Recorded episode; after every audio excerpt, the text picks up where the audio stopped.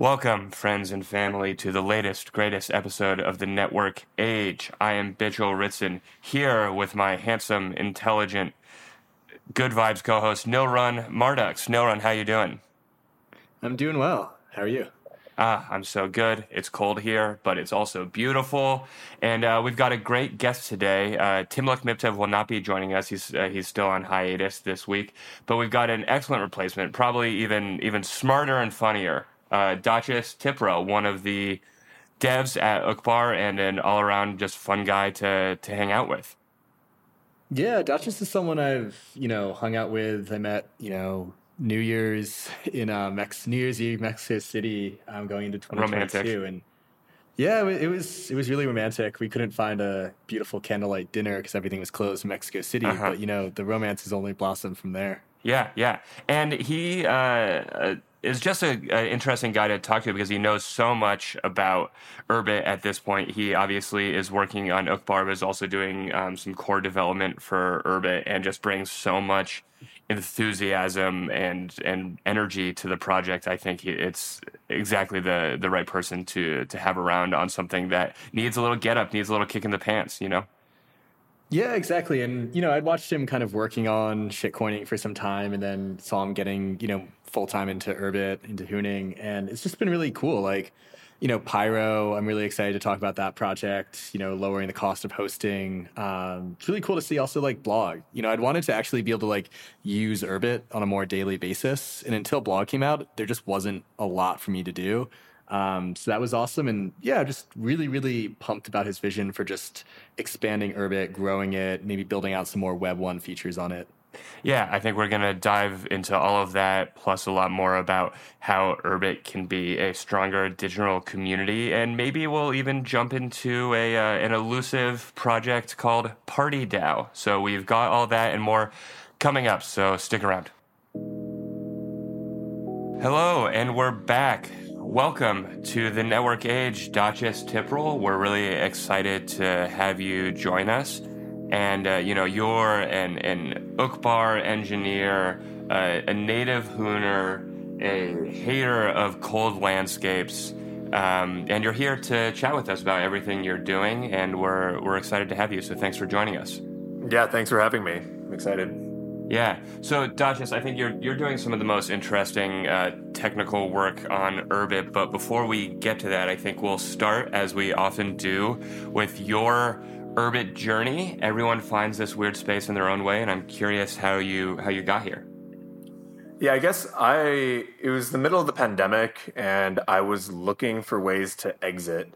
Um, and so, like, exit has this sort of like mythical quality to it. It means like a lot of different things. And I think a lot of people talk about it in terms of these like pipe dream ideas, like, oh, we're going to build a new city. Oh, we're going to, you know, use cryptocurrency to get rid of the dollar, et cetera. And then Urbit came along as a way to exit Web 2, which I thought was like pretty interesting and also pretty achievable.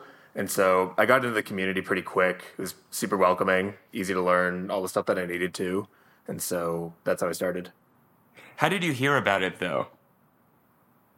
Um, so I heard about it via there was like this one.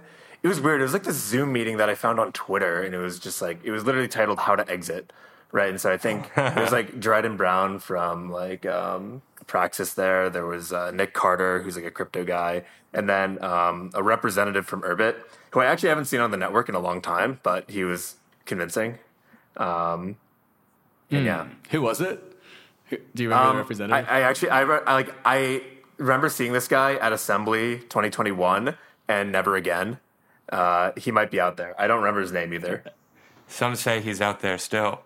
Exactly. Um, well, uh, before uh, we dive into some of this Urbit stuff, I'm I guess I'm curious why even you thought exiting was important. You know, sometimes we take for granted on the show that people share a lot of our ideas or share about the same space. But I think you know most people don't considering don't consider exiting a priority, or if they if that's something that they throw around, they maybe have a few places that it matters to them to exit. Like, how did you come to that idea, and what are the parts of you know mainstream society that you feel like uh, are not doing it for you that you want to get out of? Yeah, well, I guess you know there exit is usually like contrasted with voice. So if you want change in the world or in your life, there are two options. You can use your voice to try and change the existing system, or you can just leave it. And I think uh, you know, sometime between 2016 and 2021, uh, I decided that voice was not going to work anymore, and so mm. exiting was just like a much more easy, like practical option um, to see the kind of change that I wanted in my life and, you know, broadly. And you exit. You're interested in exiting not only digitally, but you're also, uh, you know, to to lightly dox you. You're in El Salvador uh, in the the urban little fantasy land down there. And yeah, exactly. Yeah. Do you feel like that sort of physical move has sort of reinforced the values that you've been pursuing as a as an urbiter in the digital landscape? Yeah, certainly. I mean, it El Salvador is like a one of the only like well governed countries on the planet, and so it's sort of weird to be in a place where things are actually getting better every day. Um, I mean, there are benefits and drawbacks, and sort of just like helping me plan out exactly what kind of exit I want and like where should I be physically, what should I be doing with my life, and just being around other people that are thinking the exact same thing has been super helpful. Yeah, and so you you found Urbit in what that must have been like mid 2020. Um, what what is what's been the journey after that? Did you did you start working on Urbit immediately? Um, were you working on other things? Can you kind of walk through that? Yeah, so I started. I, think it was January, sometime between January or March of 2021. And then pretty soon after, uh, I found out that the, uh, the Urbit Foundation was running apprenticeship programs. And so I got paired up with Tim, the uh, absent host of this podcast right now. And so he was my mentor. Rest um, in peace. Right. Yeah. So he was he was my mentor. Uh, you know, teaching me Hoon and all that. And then um, on the side, I was doing like blockchain work in like Ethereum. And so Tim saw that and sort of pulled me aside and was like, "Hey, uh, I know this Urbit stuff is cool, but do you want to make some money?" And I was like, "I do." So I was doing some, I was doing some shit coining for a while. Uh, we won't talk about that. Um, and so then I picked up Hoon again in July of last year, around then. Um, yeah, and so and I picked it up because all the shit coining had fell through, and so I went back to Tim and I was like, "Hey, this didn't work out. Can I have a job?" And he said, Of course. and uh, for for whom you did this um, more to like auto autodidactly, right? I guess you didn't go through Hoon school. I, I mean, I went through Hoon school a while ago, sort of on my own. Like, I wasn't in the class. Like, I never like went to Neil's lectures or anything like that. I did just like kind of go through all like the documents online and you know ask people around me. Sure. Well, I'm curious as someone you know I did Hoon School, though I'm I'm non-technical, but it, I think it's interesting for for any of our non-Urbit listeners. There um, is a lot of dialogue, conversation around Hoon, how it works as a language, whether or not Hoon is a a bug or a feature in Urbit, because it's um, some programmers consider it a rather uh, esoteric, difficult to parse. It, um, I'm curious what your thoughts were coming into it. Like, do you, like both coming into it and now working in Hoon all the time, do you do you like Hoon as a language? Is that a question that even matters when you like the system? Yeah, I mean, I do like Hoon a lot, and I do like the system. Um, I think like really the sort of complaints that Hoon gets, it's like from i mean so most languages basically look like javascript. It's like like this sort of like c like syntax like c c++ python javascript like all these languages like look roughly the same. So it's like you have to get over a couple hurdles of like oh like this thing is slightly different like the syntax is like a little weird. And but like, you can basically go hop from all those languages to the next and like start up in like a day or two. Um Hoon isn't like that. And honestly, I think a lot of the critiques is just like, oh, it's weird. It doesn't look like JavaScript. And I think the fact that it doesn't look like JavaScript is actually a big win in a lot of ways. Um, yeah. Like on, on what dimension? I'm kind of curious. Like, for example, like how long did it take from starting Hoon to be like, to feel like you're really contributing to Uqbar? So, it, admittedly, a, a, bit of a long time, though I was sort of, um, I, I, wasn't doing like all Hoon all the time. There's a, period in there where I was writing some other like smart contract stuff. Um. But like all in like just raw Hooning, it was about like three or four months. Um, yeah. which so it's, it's sort of like rebooting like all like you know if you were learning programming from scratch like how long does it take you to start writing like something actually productive like three or four months so it's sort of like relearning all of computing again um, and it's not that long to be honest um, it felt like pretty pretty good and natural um, yeah, so three to four months to get started, but now you're like, I mean, you just wrote up this WebSocket proposal. You've been, which has you know been de- debated quite a lot on Twitter. So it seems like you can go from yeah. you know starting off to actually contributing to kind of Urbit core in a pretty short time. Can you kind of talk about that? Like, what was that process to actually feel like you could, um, yeah, like contribute to to core Urbit and not just kind of side projects? Yeah, I mean, it was basically like I think a lot of people get intimidated by the system, but it's like not that hard. It's probably one of the, one of the easiest things to understand, like in computing, right? Like all the code is like right there, and you can just read it. You know, like they don't want you to know this, hmm. but you can just read the source code, and it makes a lot of sense. And so, like once it's like this process of like learning how to learn, and like I think being around other Urbiters in El Salvador was certainly helpful for that. I think now, like if someone was interested in doing this, we have some other like online spaces that are good for this, like the Gather Town. Um, I kind of love the Gather Town, dude. I'm relatively yeah. new to it, yeah. but I find it just absolutely charming. It's really great, actually. Um, I think some people were trying to boycott it at first, being like, "No, we're going to be so unproductive in there," and like. I don't know. It's just like not true at all because you can just like go and ask people questions instead of googling them, which is so much more productive. You know? Yeah, I do have the the problem though that I get I I get on the little go kart and I just zip around for like five minutes.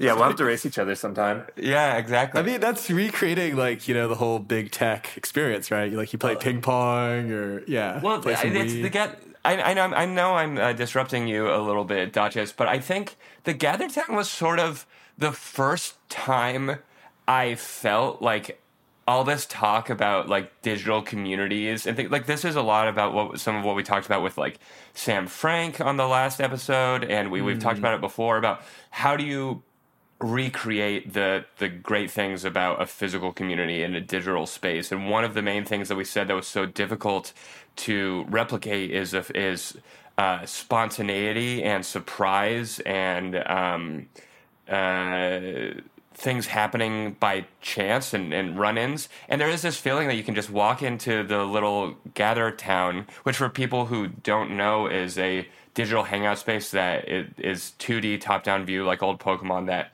uh, replicates like a house where you can have a desk and there's there's features you can decorate and you can move your avatar around and see who's there walk up to them chat. And it's i just i find it really delightful and in com- combining with some of the Urbit computing stack is sort of the first real gesture towards this spontaneous uh, community stuff that feels like it actually kind of works. Yeah, I agree. And it's like, you know, when I started this, which, you know, wasn't even that long ago, like a year and a half ago, it was like the only way for me to like get the knowledge I needed was to like set up an Urbit and like self host on my own, which like was a lot of work, you know? and then I had to like physically move my body to like Mexico City and like El Salvador to like mm-hmm. get this knowledge. And now you can basically just hang out in the gather town, and you should be able to ask anybody a bunch of like really deep questions pretty quickly. Yeah. Does it does it ever mess with your brain? I find I, this is something I found myself doing the other day.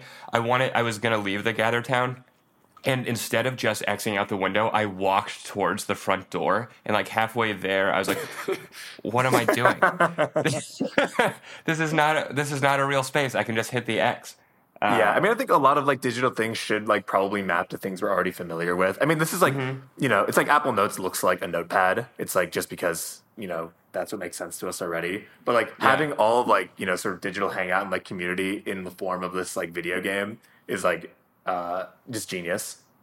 Yeah. So do you do you have any thoughts about places in Urbit that could maybe learn that lesson, like ways that you know we have actual tactile uh, experiences in the real world that we don't want to completely replace digitally that give us something to hold on to and anchor our experience and that when melded with the digital world you can actually reach like a really great compromise that shares qualities we like in both systems. Are there other places that Urbit could learn from this or, or borrow from him?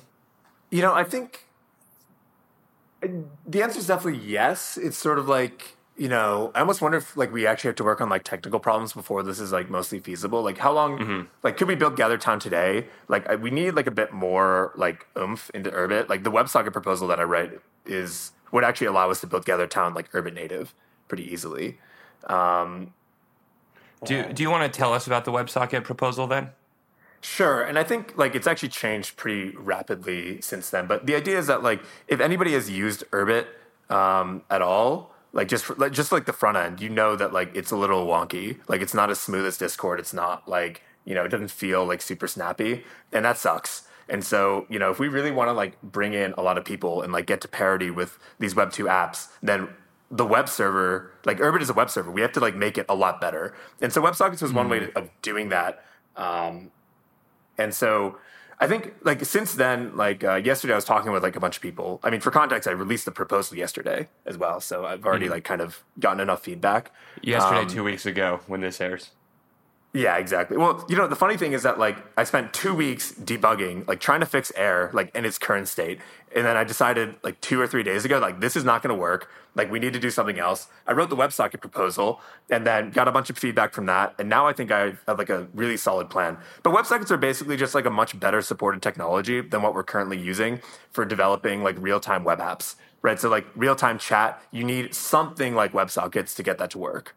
Um, and so the current solution that I'm actually working with now, which I'll probably write up very shortly, is sort of like um, it's even stupider. Like WebSockets is sort of like a complicated protocol, but like we can actually get a lot of performance by just being dumb. Like just have your your browser just hit your Urbit every like one second, being like, "Hey, is there any new? Is there any like new content? Is there any new content? Is there any new content?" And then the server will mostly say no until there is, and it'll send it back down. And so that hmm. pattern of just like having your browser hit your Urbit all the time is actually like a pretty robust connection. And you don't run into almost any of the problems that we have or that we see with Urbit in its current form. So I'm pretty excited to build it. I have like most of it already built. I'm like testing it. So like for this- reference, like yeah, like we had like uh, it's two weeks trying to debug this in its current form, and one day basically prototyping the entire thing that can fix it. So And and so this is, but this is mostly a short term fix, right? Because I imagine that has scaling issues if you're if the browser is pinging Right. your Urbit every single second. Um, so Right. is the idea Well, to so- do this kind of short term, quick and dirty fix, and then move Urbit towards WebSockets? Is that the overall? Right. idea? So this was the initial idea was that like, okay, like let's just do something quick and dirty first. And then I started thinking through it more and like actually if we just work on optimizing this a lot, we can get it extremely performant, right? Because like one of the things that's like uh, slow about Urbit is that it's single threaded, right? But if all you're doing is reading data from your Urbit, then that doesn't actually hit the event loop. Like it doesn't matter that it's single threaded. You can actually parallelize all of that.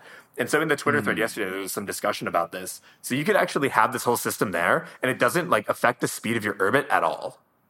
Um, so I think like currently I'm like more optimistic that we can like optimize this polling solution really far, and we can do a lot with this before even needing to like think about WebSockets again.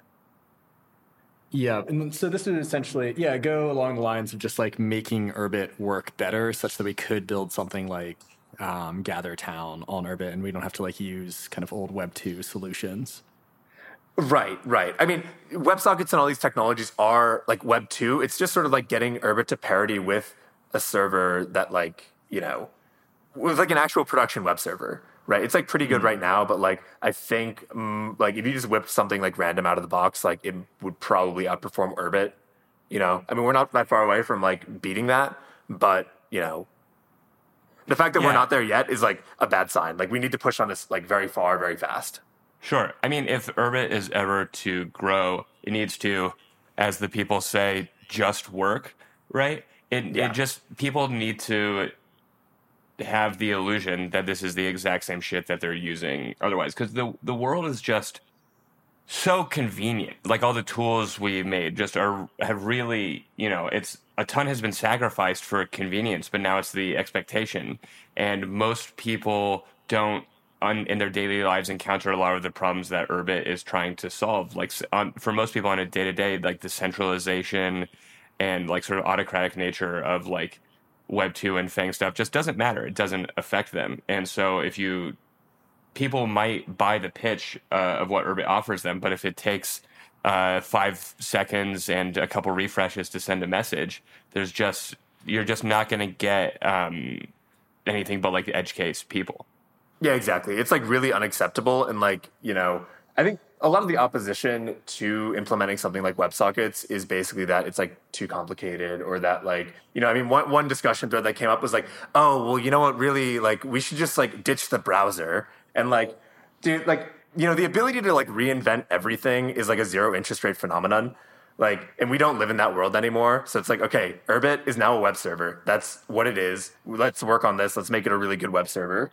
You know, mm-hmm. there's like an impulse in Urbit to like ditch every existing technology and reinvent it from scratch, which I sympathize with. It's just that right now, you know, Urbit is in like a, a very like critical stage where it could fail or it could become, you know, something real. And so we have all these startups with millions of dollars on the line. It's like, are we really going to talk about like reinventing the browser? Like, I think that's a waste of time. I think we should just start make start making Urbit a really good web server. Great. Mm, and related to that, I think you very you recently created Blog, right? Which isn't the first Urbit blogging service, but it's the first one I've been using because it it actually works and it's pretty um, user friendly. Can you kind of talk a little bit about like this Web one vision for Urbit and kind of products that could be built that make Urbit just like yeah utilize that fact that Urbit could be a good web server? Right. Yeah. I mean, I think if Urbit had a tagline, it would be simple, durable, yours. Um, so, mm. and I don't think that anything out there actually feels like it is simple, durable, and yours, right? So, like, you know, if we're, I think like this is basically like a mistaken strategy where it's like, you know, we went straight to trying to recreate Web two. So it's like, oh, let's like do Discord, let's do like all these other like things, mm. and like we actually didn't build up the foundations to make that feel like something unique and like decentralized and like like your own home. So like, mm. you know, it's sort of weird that I like open up groups and it's like, well, this doesn't feel like mine. Like I can't easily modify the front end. You know, I can't like modify the way that like my group looks and feels and like I can't add features to it. It's like pretty it's pretty weird like that. Um and so like my idea is basically that we should change direction and that we should start with web 1, right? Just like which was a decentralized web, right? Like everybody like ran their own web page and like you had a blog or like some sort yeah. of like static content that people would just read. Um, and that was actually pretty cool. And we can do that really easily with Urbit today. We have a bunch of people running their own servers, and they can just start posting like static HTML to the web. Um, and so that's what I made with Blog. Um, was basically just like, okay, let's, let's get Web one on Urbit. Let's just see how fast we can get that to work. And it turns out it takes a weekend, right? Like to actually build that software that makes that work, it's a weekend, right? And so, like, if you know, and, and, then from here, like I think what we can do is we can actually build up Web two from this foundation in a way that actually is like simple, durable, yours. So like instead of like now we go straight to Discord or like something that feels like really centralized, where like we have a bunch of designers like you know deciding on what the user interface is. What we can do is just make a bunch of tools that let people publish and like coordinate apps using Urbit as like a backend, right? So like mm. we start by like publishing blogs right? Which is just static content. And then now let's imagine that we want to add like backlinks into these blogs, which is like one of like the biggest features that HTML and HTTP like lacks is that there's no way to know all the pages that like you know this web page references or is referenced by. Right, like the yeah, backlink it's something we really liked about like Vienna hypertext or using Roam Research, like that note taking software. Just like yeah. you can kind of like go down a deep rabbit hole once you have backlinks. Exactly, exactly. And so if you want to like recreate the web with backlinks, then you need a bunch of people running their own servers and a protocol on the back end that tells people like when like their page was referenced. And so, mm. you know, from that you can start building up like a bunch of like web 2 like services right? So like imagine sort of like Twitter or like Tumblr, where it's like you have your blog and then you have the ability to like retweet or like reblog someone else's content and bring that into your homepage and then everybody's like mm. surfing like a bunch of decentralized homepages across the web. I think that's like a really cool future that we should be working towards. Yeah, I mean that that it feels like a, it's an interesting pitch to like reach the future by going backwards and sort of saying like, hey, Web two as we understand it doesn't actually offer us the stuff we want, so why are we trying to recreate it? Like mm. we're we're dissatisfied with this. So what's the point of of trying to do it again? And I think right. that taking this sort of more circuitous route actually makes a lot of sense and will end up being a more individual community focused version of the internet than one where every person has their their personality abstracted away aside from when they can collect your data and sell it Right. I mean, it's such a joke to me when people on Twitter are like, "Oh, like I'm an artist." When I post to Twitter, like I'm like a real writer. You know, it's like you can't customize anything about this. You know, like the most you can do is like post photos. Like you can like customize your bio, and like people would love it to like break out of that and be like, "No, like my entire feed, I'm customizing the way that that looks. I'm like presenting like a unique image," and you just can't do that. Like it's just off limits completely. Um, and I don't think that like you know, on another point, like I don't think it's not worth it to rebuild some Web two things. Like, um, but like it should be hosted on your Urbit and it should be like very easy like spin up a new like Web two site. Like so, for instance, like people tried to recreate 4chan on Urbit, and sort of the problem is that like the biggest like thing about about 4chan that people love is that it's anonymous. And so mm. when you actually add in a permanent identity, it makes it super easy to de-anonymize everybody. So they tried to build 4chan in like a, in like an urbity way, and it actually just fails on like the main use case of 4chan. Mm. And so what we should be able to do is just like instead write an app that lets people spin up their own 4chan clone super easily, and then people can post anonymously to it. Yeah, it's like all these sort of like Web two things, like you can recreate, right? It's just like you don't, you know, like it just has to be hosted on your Urbit and easy to spin up is like the main difference. Hmm. Yeah, and like how how far away is this future? Like you built blog in like two days. Can you kind of speak towards the things that are like possible today in terms of like where Urbit's already at versus you know maybe things that are like further down the road that require like you know maybe a more performant web server? Can you kind of speak towards the stuff that's like possible today in your opinion? Right. I mean, I think almost all of like what you think of as like static content. So sort of like pretty much all Facebook posts, most of Instagram, um, pretty much all of Twitter. I mean, all of Twitter actually, all of it. All of that is possible today to be like quite hmm. performant. Mm. It's sort of like the more real time that it gets, the sort of more work that we need to put into Urbit's like performance. So something like uh, like voice chat and video chat, like they, they they work for sure, you know. Um, but it's like you know, it would be nice to have like more performance and make these things easier. Something like Gather Town, you definitely need more performance. It's like gaming, like web gaming through your Urbit, definitely needs uh, more work. Okay, okay, really interesting. And then related to what you said earlier, Dachus, you mentioned that you know you started off uh, self-hosting um, your Urbit, that it was kind of annoying. Can you kind of talk about the Pyro project, like what what that project was initially intending to do, and kind of how that could change how hosting works on Urbit down the road? Right. Yeah. So so Pyro started out as uh, just for testing. The idea is that like what you can do is you can simulate a bunch of Urbits in one Urbit at full speed. And so what you can do is like within one chip, yeah, it, it's like total like Urbitception. What? Yeah, and so what you can do is you can simulate an entire virtual network inside one Urbit, which makes writing tests for like peer-to-peer apps extremely easy. So something like poker, where it's like you have a host and you have like five ships and like they're all like poking each other and sending all this crazy stuff around. That's really really hard to model unless you have something like Pyro, where you can just like write one script that just says, "Hey, A poke B, then B poke C," and yada yada yada all the way down to like write your test. And so that was the idea with Pyro, it was just for testing. And then right around the time mm. that I uh, finished it, um, we're living with a guy working on hosting, and he was like, "Oh, you know, like uh, your project was actually like uh, someone proposed a while ago that this was supposed to be used for hosting as well, and I never even heard of this idea before. And so I went in, down the rabbit hole. I read all the old proposals, and it turns out that by simulating a bunch of virtual ships inside one ship, like you're really close to just having like you know like uh, being able to host like real urbits inside one urbit right? So like let's say like i run like my ship but then that also has the ability to host like multiple moons or if i'm a star i can spawn multiple planets in one click which means that i don't have to spin up anything new. I can just use the existing urbit that i already have set up to host many multiple more ships are we running into that scenario right where it's it's more likely than not that we are living in a simulation uh, because we're being simulated by another universe, et cetera, nested all the way down. Like, is are are we already more likely to be inside an Urbit, inside an Urbit, inside an Urbit? I think you we're know, already inside of an Urbit right now, Mitchell. yeah, yeah. I mean, I'm not a philosopher. I think currently someone actually has to build this system. So it's called Armada for anyone curious. Um, the idea cute. is that like you have like a ship captain, right, which is like the main host, and then that like ship captain can host multiple other ships. So it's like an armada of ships, but it's all within one ship, right? Um, and so I think like I, I know like very well like what the timeline is and like what exactly we need to do to get to this point. And like the investment isn't there currently, like the demand for like this sort of a product, but like the future is really clear. Like it's going to be super easy for you to spin up like micro hosts, right? So like if I just have the know-how to spin up one Urbit, then suddenly I can like host like five friends without Does- any hit to performance.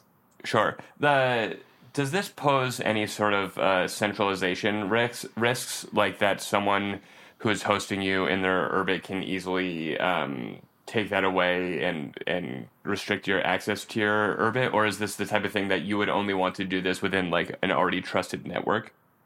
Yeah, that's true. But I actually think that it decreases centralization risk because what you would have, like without Armada, what it would be would be like, you know, a couple of like big hosting providers. And if you're kicked off that, then you have to self host, which can be a pain. And like maybe you don't even know how to, maybe you don't have access to anybody that does. And that sucks. But with Armada, then what you can do is actually like hosting gets much, much more decentralized because anyone can be a host really easily. Like as long as you have the Unix chops to self-host once, then you can self-host, you know, up to let's say like five to ten more ships. And so then, like, you know, instead of paying like some big company to host my ship, I can pay my best friend that happens to be really good with, you know, self-hosting, and he can just run my ship for me. And it's no burden to him. And uh, what what kind of dollars and cents are we are we talking actually? Like if like on a monthly level, what does it cost somebody to to host a ship using this method? If you had to guess, pennies. The the guy that yeah the guy that I live with that works on hosting, uh, he said pennies to host. It would drop the cost dramatically to host ships. Yeah, it's really dope. The, the technical reason why is because like you know a bunch of ships like all these ships have like the exact same files inside. Like they're all running like the same operating system. So like for a file like hoon.hoon which is like you know 10,000 lines of code maybe more then it's like you know why uh, like if you have it split up a bunch of a bunch of like if you have that split up across a bunch of different instances then like you have that 10,000 lines of code copied like you know 10 times. But if it's all within one ship then they can all point to one copy. And so that makes it like, you know, much, much more efficient. Yeah, and I think it, it gets around this kind of issue of of just like having to self host. Um, I mean, like you're contributing to core, but like you're Tlon hosted. Um, yeah, I've obviously I've been around Urbit for like coming up to like about two and a half years now. But like while I do have one ship that is self hosted, it's kind of a pain in the ass, and I often have to like ask you or Ted how to, you know, fix like the issues. And then with the whole like groups two rollout you know, a ton of ships went down. There were a ton of issues. So I, I feel like we're getting like more aware of this. Like, Urbit's really easy to distrib- distribute software. Like, it's awesome for the developer, but like self hosting is still a pain. And so it's kind of, you know, begs the question: What does the future look like? Can we avoid centralization if self hosting's a pain? Can we can we still provide solutions that are cheap and easy to use? Yeah, and like the answer to that is definitely yes. We need like to get like Pyro and to turn it into Armada. I think is like two like high caliber engineers for like six to twelve months, and that's it. Okay, so it started. It started just to kind of test the internal suite, but now it's like, oh, okay, uh, we can do kind of like the Uncle Jim one person runs servers for other people model. Um, can you kind of dive Yeah, in a little bit to like this whole? I mean, that project's like dope. I I hope someone like starts working on it soon. Um, I'm kind of curious, like, what what have you kind of learned from building decentralized apps, like from Poker? Like, you were building out this testing suite. Like, what's different about building decentralized apps from building like a normal app? Um, it's a lot harder, right? Because in a centralized app, like you can control all the logic, like literally every logic, like every single change to your database in one place.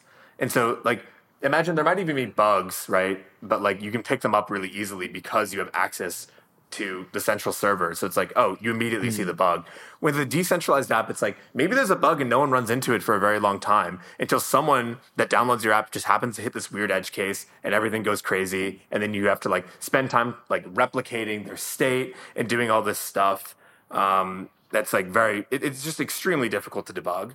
Um, and so, like, what I've sort of learned, I guess there are like a couple different patterns for making like decentralized software, like composable. I guess this is more of like a composability thing than like a decentralization thing.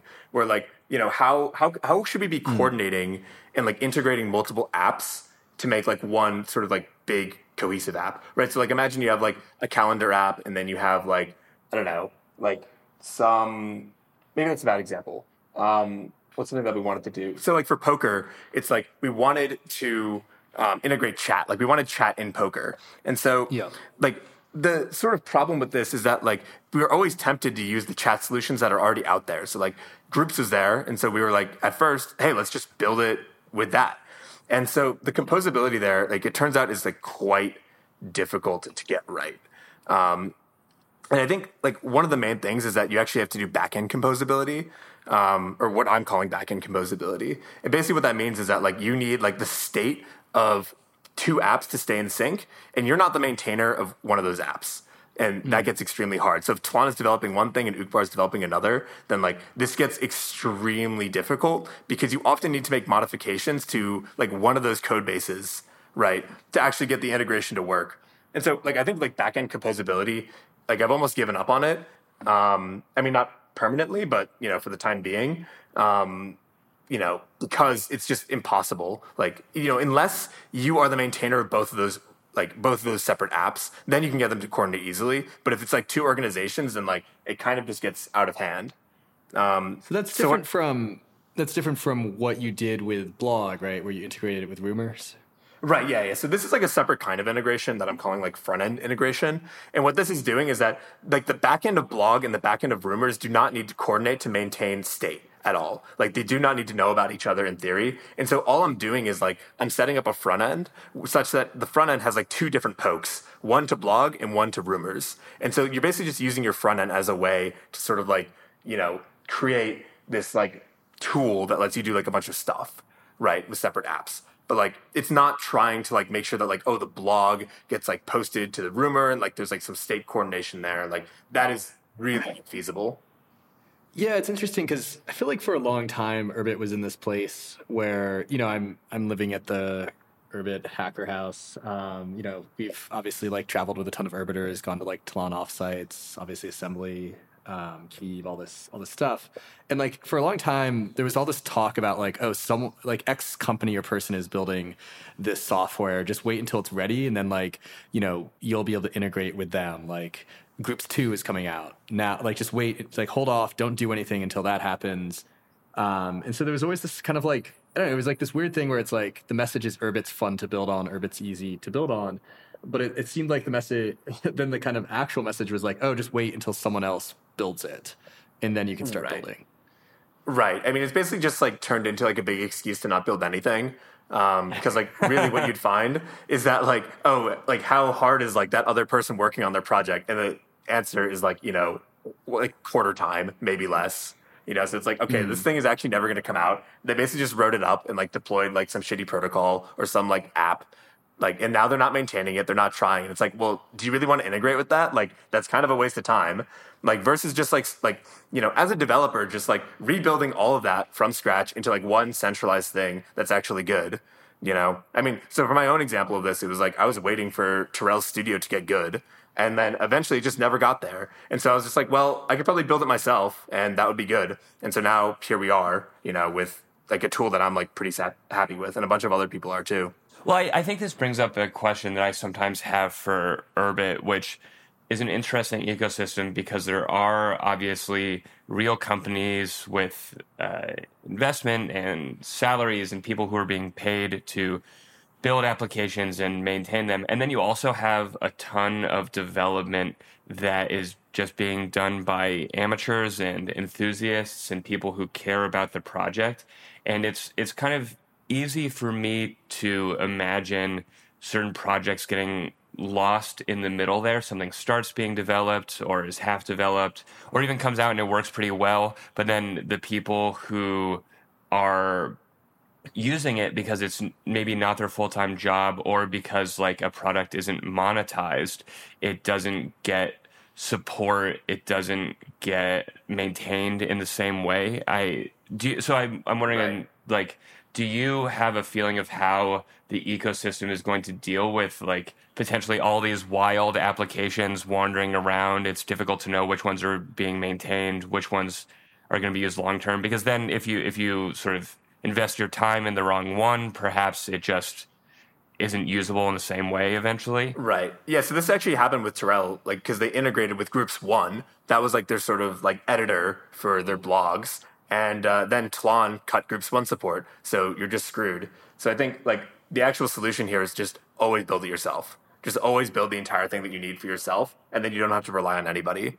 Like I'm sure there are like special relationships out there where it's like, no, I'm like really confident that this company, like we have a great relationship, like this is going to be maintained. Like if you're really confident, then like you know, maybe think about it. Um, but otherwise, like just build it all yourself. Does and like that, I think, yeah, this is how we're going to actually get composability. Is that like someone's just going to make an entire suite top to bottom, and it's just going to be good, and then people will want to integrate with it and extend it. Okay, I mean that was what I was going to ask you is if that the sort of build it yourself men- mentality like is um, a barrier to like all the composability stuff that seems to excite some people because it feels like part of the uh, the benefit of composability of composability as it's been pitched is that there are sort of tools laying around that you can pick up and use ad hoc in your own projects. Right. I mean, I think it's easy to see how that might happen. It's just that like we're too early. So it's like, mm. did we have we built the best chat app? Have we built the best blogging software? And like the answer to like almost all these things is no, even after multiple iterations. So it's like if you really want to like build like a brand new suite or like a brand new app that has like these features, I would really just recommend rebuilding the entire thing top to bottom. And then like I think in the future, like all these primitives are going to get a lot more robust because we're going to have like actual revenue and cash flow to maintain them. And then like at that point, you can be confident that um, certain some of these projects will be maintained and you can start relying on them. Like I don't mm, think we're there like, yet. Like ten years down the road, hopefully far quicker, maybe in like two years, we'll have like yeah. I don't want to put a number app. to it. Yeah, yeah I don't want to put a number to it, but it's like you know the the most composable app will win anyway. Like the best performing and most composable will win. Hmm. Yeah, yeah, that makes sense.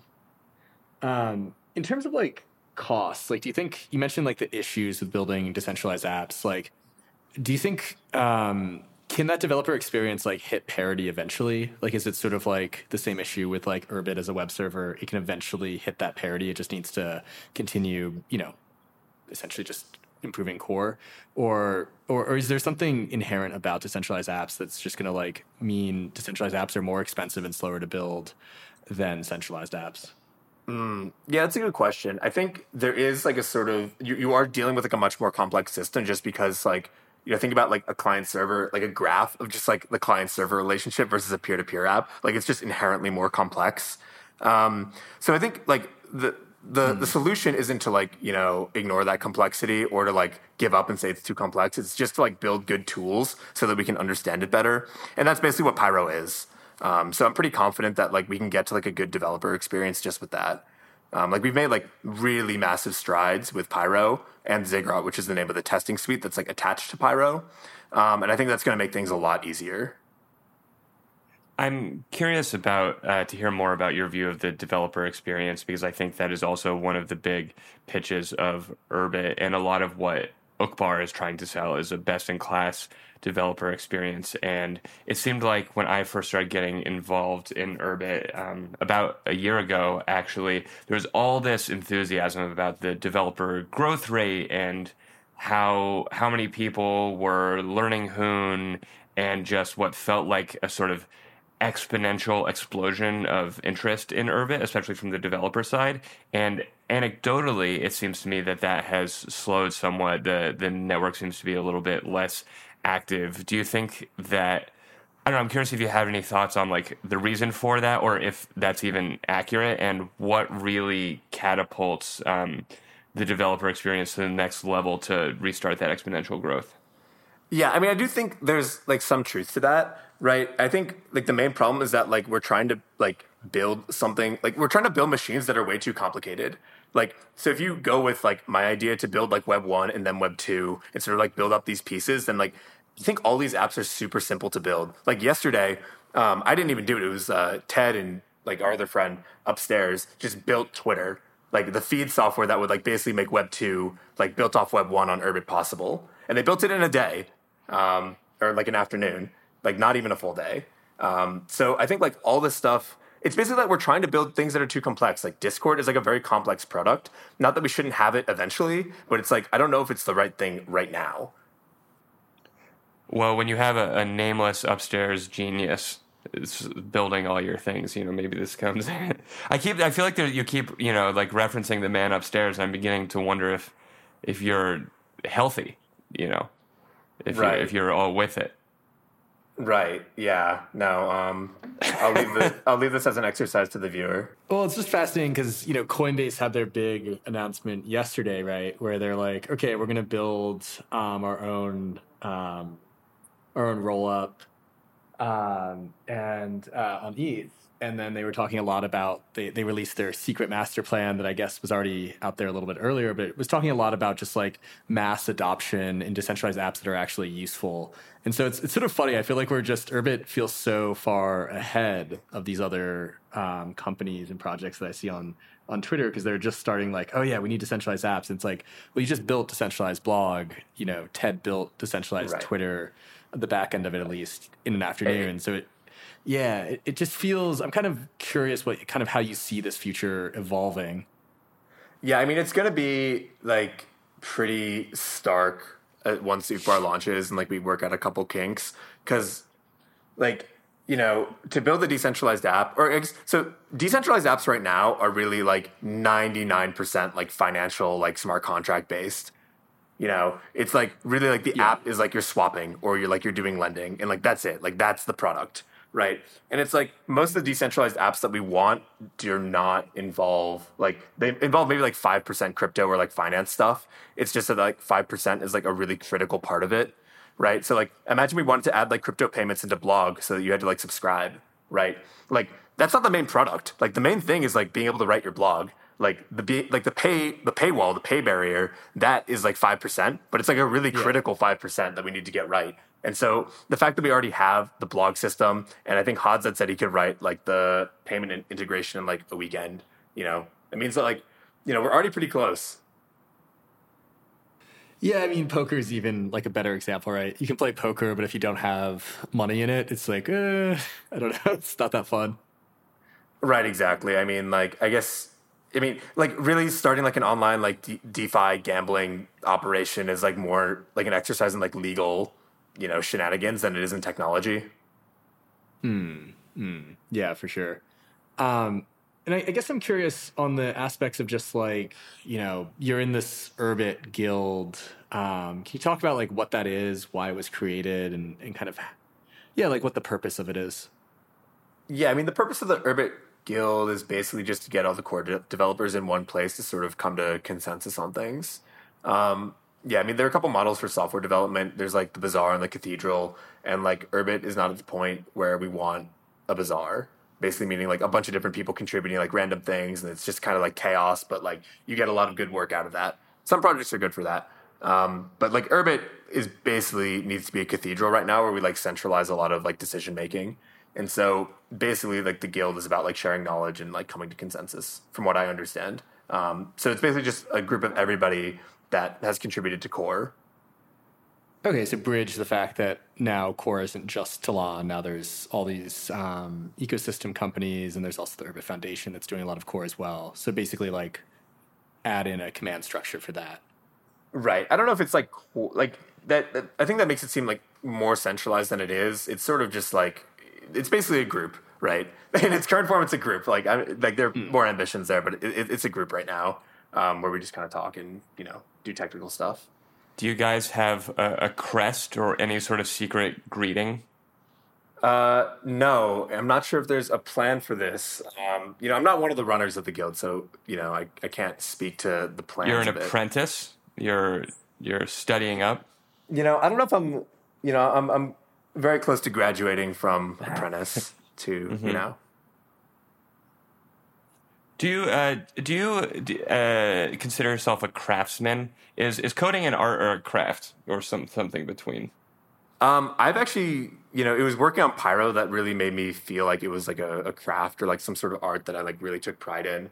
Like I was really proud that I got Pyro down, which is like a lot of machinery down to like 550 lines of code, which is really small. Um, so you know, I, like I think there are really very few systems where you can feel like what like the code that you're writing needs to be beautiful because it's going to be around forever. And Urbit is one of those systems. So it's like, you know, in past jobs I would basically just like shit out JavaScript and not really care just because like, oh, it works, like who cares, whatever. But like Urbit I really do like take pride in like making sure that the code looks good and that it's robust and that like just everything is going to work, you know, and like taking pride in like maintaining that too. You're you're making the Sistine Chapel. Yeah, I mean, basically, I mean, it's like an art form, you know. Mm-hmm. You, you, And if you're not treating it that way, then like that's a problem, you know. I think that's sort of like you know, whatever. It's bad. Don't do that. And you- you've, you've written somewhat about this idea of the economics of software development changing and things kind of being more maintained by a guild in sort of the medieval sense. For example, people just doing, you know, one-off hiring a guild to make custom software for them. Can you kind of talk about like where do you see kind of the economics of software development going in this Urbit future? Right. So I think like the main thing is that if so imagine we live in a world where like software you write it once and it works forever. So in that sort of world, then any software that exists within Urbit, you would not expect like you need these huge Web two companies to like maintain all of this stuff. Like the, the entire purpose of like the Web two startup SaaS corporation is to maintain a bunch of like you know cruft because everything is constantly changing and shifting underneath you. And so hmm. in the world like in, if Urbit ends up succeeding, then we live in a world where like you write it once and it works forever. So then, do you actually need this company? You actually don't. Um, and what it's going to look like is more like a guild structure, where it's like you know, or maybe like a plumber or like a building a house, where it's like I call up my local like builder, my local plumber. He does the work once, and then that's it. You know, he moves on to his next job. And then you know, if I want to share like some knowledge, you know, about my stuff, then I can just do it for free, right? Like sharing software is also like free, and there are no barriers to that right? Like any direction where you like try and get um, like paywalls around software is just wrong. You know? Yeah, so Like- anything that's been built before is free, it's open source, but anything custom and new, you're basically doing one-off contracting most likely. Exactly. So we haven't like gotten we haven't reached some sort of like communist utopia where like you know you don't need to do anything because the robots do it for you. It's like this world where no, you do need new things built and you need specialized people to do it, but like they do it on a one-off basis. It's like I'm the first person that really needs this particular app or this particular feature, and then so you have to call in like a guild or like a plumber to basically build that for you. And then if someone else finds it useful, you're free to share it, right? But the plumber just moves on. Yeah, that's kind of it jumped out to me when Justin Murphy hired a software developer um, just to I think it I think it what it ultimately end up being called Page.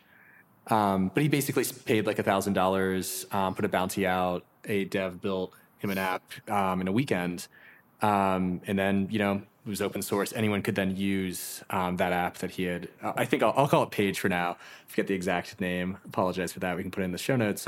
Um, but this idea of basically, uh, it, it looked very much like hiring when I would hire a plumber to fix something in my house. Right. Yeah, and so I think this sort of begs the question of like, you know, what are the good monetization strategies for Urbit, given that we're sort of approaching this guild future? Um, so, I mean, the answers to that are basically like anything that has to touch Web two, where you have to basically maintain some sort of edge node to, you know, provide a valuable service to all of Urbit. Then, like that, you can you will need like a corporation to maintain, or something that looks like a corporation, and you'll probably be charging fees for that. So, like for instance, like Uqbar is basically running a connection to an ETH node. Um, perhaps in, like or hopefully, you know, in, in the best future, like a, in a very decentralized way. But it will be able to, you know, collect fees on that because this is something that needs to be maintained. Um, or like, you know, if for instance, I don't think this is a good idea, but if you wanted to do like email integration with like Urbit, right, or or like Stripe, right, for payments, then like that should be maintained by a single node, and you can collect fees on that. Um, So distinct from this kind of prior vision of like every single Urbit maintains a connection to, for example, um, Ethereum node. Yeah, no, I think that's kind of a, we've already seen that this is sort of a disaster in practice, and that like it's actually much better to just have like centralization of this stuff, um, or like not, not like full centralization like one node, but like mild centralization of where like trusted nodes are responsible for like maintaining this for on the behalf of like other people, right? So like stars would be like a good candidate for maintaining like the azimuth connection and sending that data down, Mm. rather Yeah, than so like every dive- single planet connecting to ETH. Gotcha. Well, let's let's dive into blog then, for example, right? Because like right now, um, you can write Markdown, um, you can format it with like a custom CSS. Um, it's hosted on your Urbit, very easy to use. It's cool. You know, it doesn't quite have the features though of Substack. So, can you talk through like what features of Substack would you like built via like a connection to, for example, like an email API, um, like Gmail, versus what would you require like the person have an Urbit to actually get, you know, maybe more enhanced premium features like payment, subscriptions, etc. Right. Yeah. So I don't know if we mentioned this one part, but like part of the the web one sort of like thesis of how we should be building projects is that like everything is public by default. Right. So every blog that I write is just on the open internet for anybody to read. And so Yeah. I think it's actually going to be like really, really good for discoverability on Urbit. Like if you have everybody publishing like blogs and content and like media, you know, and everyone can see it, then like the sort of message that like, hey, cool stuff is happening on Urbit, or people are using Urbit for cool things, that message starts to spread really quickly, um, as long as we're publishing good content. And like, I think you know, basically like the demand for like Urbit schizos to like write up crazy theories far outstrips far outstrips the supply of good like ways for them to publish those ideas. Um, so we basically just need to be getting it out there. And then it's suddenly like people start sharing links around, like, oh, like, you know, Anthony wrote this crazy post about how nukes aren't real. Like, people start sharing that around. It's like, oh, this was built with Urbit. Like, that's cool. And then eventually, like, one day people decide that they want to become a poster on this sort of network, right? And then they can do that. So you need an Urbit basically to publish, but not to consume content on Urbit. Like, one of the big mistakes is that you need an Urbit just to read any content on Urbit. Like, that basically makes sure that we stay irrelevant forever. Yeah, and I've noticed that in my own experience, just like when I'm trying to Urbit pill people, um, I I'm finding blogs actually working really well. Like I Urbit pill. I've been working on a friend here in El Salvador for a long time, and when blog came out, it finally it finally was like uh, it flipped him into getting onto Urbit and starting to shill Urbit on Twitter. So that was great to see. And then even yesterday in a meeting with you know a fairly rich, connected El Salvadorian. Um, I showed him that I had a personal blog running on my own server, and that actually caught his attention. Like I've been trying to Urbit pill that guy as well for a while. Um, so yeah, this like idea of like, oh, I could actually like show people instead of just like pulling up groups and being like, hey, get onto Urbit, and then maybe there'll be content for you in different groups. I don't even really know which groups to recommend at this point. Yeah, exactly. It's sort of like I don't know, like the the, the old thesis, like if everybody, you know, if all the content is just within Urbit and it can't escape outside, then you basically have to migrate your entire social graph onto Urbit, and like everybody knows, anybody that has worked in Web two startups knows that this is infeasible. Like if you have that kind of problem, like good luck, you know, really good luck. Like that's not going to work.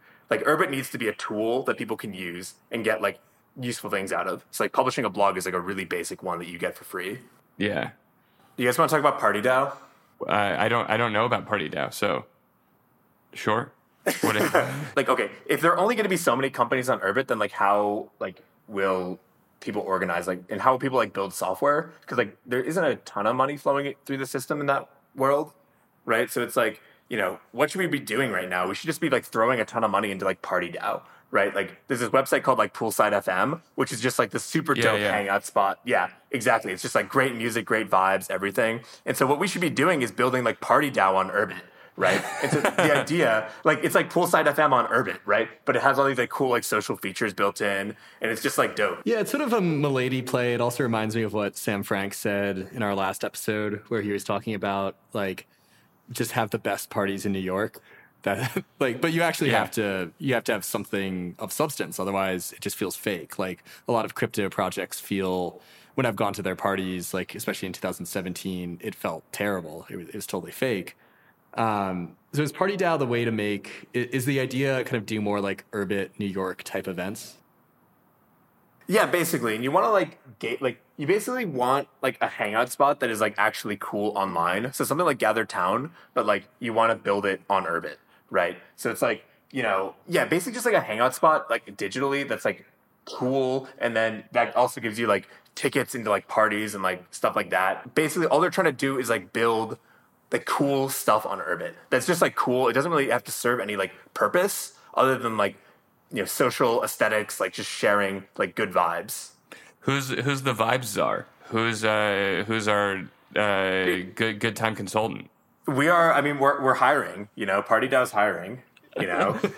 All right, if you're if you're out there and you fucking know what's up, if you know how to party, you know how to get down, get a Dachus, and you can you can run. You could I guess you can be like the Urbit equivalent of like the shot girls who are you know wandering around, uh, chill, you know, giving everyone a nice little treat, looking cute, and having making sure we're all having a good time.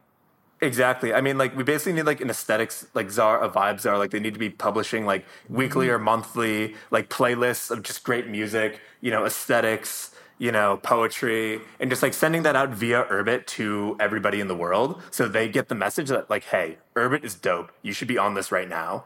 Yeah, I love that. Let's get a vibe czar. That sounds great. Vibe czar, Party DAO. And then you can monetize this actually pretty easily. This actually has a great monetization path. You know, like you could probably raise startup capital for this. What what Yeah. happens if uh if someone doesn't like the vibe? Is there an impeachment process for the vibe czar if someone ends up like ends up being bad vibes when what you need is good vibes? You know, I think basically if you make the wrong pick for the vibe czar, then this whole thing is done. You just have to make that choice well. It's got to be with. good. Yeah, that's a high pressure decision. I mean, like, yeah, I mean, like, there's like this question, like, what if the vibe czar like starts out good and then they go through like their blue period where all they're Mm-hmm. doing is like sad stuff? You know, it's like I don't know, maybe then we'll just have like a bunch of like downer parties. Maybe maybe that's like maybe that's interesting. The the blue period was explore a great period. You know, it's It was. art. Yeah, It was, you know, maybe it's sort of like gloomy like we hang out in like rainy spots, you know, we Yeah, wear like a- cold weather. We leave know. El Salvador. We're in like Scotland. Yeah. Yeah, exactly. We go to Scotland, we go to Ushuaia, like we're just cold, you know. We just come to Montana. We're plenty cold here. Dude, Montana would be another great spot, like Wyoming, just like kind of like the downer, the downer period of Party DAO. Yeah, yeah. I would say more dour than downer. You know, we're we're Sure. uh, we're a, a, a taciturn people. I uh, uh, that's great. I'm all in on uh, on Vibes Czar. Um, so if you're if you're out there and you know if you're listening and you know that this is you, this is what you've been waiting for your whole life, then uh, then get it. I mean, do you is is Party DAO like an official thing? Are there are there members? Are there people? Is there someone to contact if you if you've got the right stuff?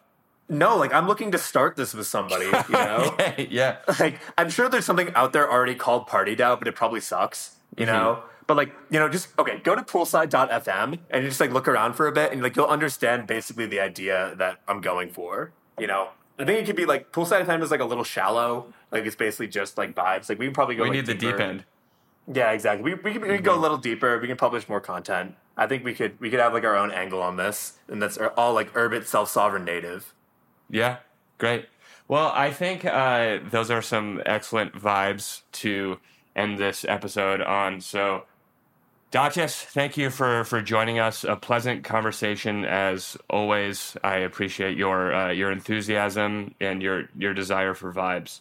Um, so, yeah, th- thanks again. Yeah, it was great. Thanks for having me. Cool.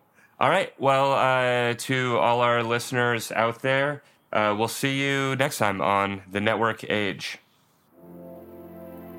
Hey everyone, thanks for listening to the Network Age. It'll really help us to keep getting our ideas out there, getting, you know, great guests and giving you what you want if you can just help us with a few things. Uh, subscribe to us on your podcast platform of choice. Uh, give us a good rating if you liked it. You know, hit that five stars.